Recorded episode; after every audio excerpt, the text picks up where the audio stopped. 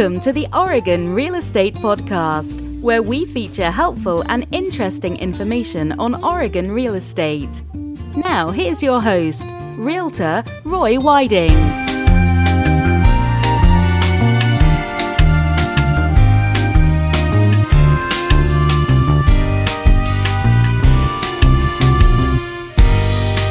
Hello and welcome to the Oregon Real Estate Podcast. My name is Roy Whiting, and I'm a licensed Oregon real estate broker with Certified Realty.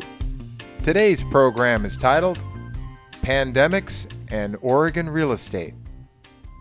Given present concerns about the COVID 19 or coronavirus, many Oregon home buyers and home sellers are concerned about how it may affect their next real estate transaction.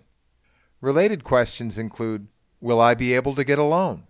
To Are buyers still interested in buying? And Is the market going to improve, worsen, or stay the same? Some added concerns surround what many formerly took for granted, like the simple act of touring a home, where buyers and sellers now hope to avoid spreading or contracting the virus. In this fast changing situation, answers to all these questions are not 100% predictable for the short term. But there is heartening news. Based on past virus outbreaks like SARS, viruses can experience less efficient transmission in warmer weather. This makes sense, since in Oregon, winter frequently means maintaining closer proximity to others indoors for an extended period of time. As we move through spring and into summer, Oregonians tend to spend more time outdoors where transmission can be reduced. We can also be thankful that coronavirus didn't first accelerate here in late autumn or early winter. Now is an especially good time to follow the advice of medical professionals. Maintaining good hygiene like hand washing, along with other common sense health practices like eating a proper diet, getting ample sleep, and practicing effective stress relief, are encouraged to reduce cases of COVID 19, also known as the coronavirus. Watch this key Oregon real estate factor. If an Oregon home purchase or sale is on your to do list this year, a major bellwether of our market is inventory. Greater Portland's home supply was most recently placed at about 1.9 months of home inventory, with Greater Salem's inventory at 2.5 months.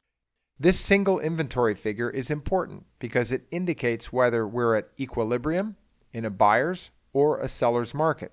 Below three months of home supply favors sellers and is called a seller's market. More than six months of supply favors buyers, which is considered a buyer's market.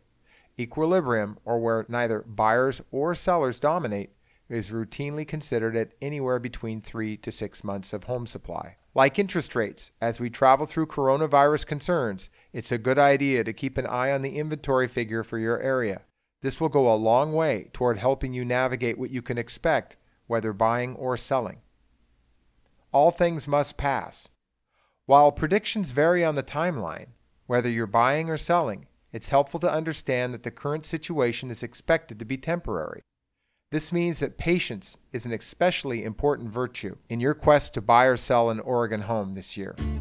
That about wraps it up for today's program Pandemics and Oregon Real Estate. For more information, check out the show notes over at OregonRealEstatePodcast.com. For now, this is Roy with Certified Realty, wishing you the very best. Do you have a real estate question or perhaps an Oregon property to sell? Contact Roy today for a free consultation. Just call 800 637 1950 or send your email to roy at certifiedrealty.com.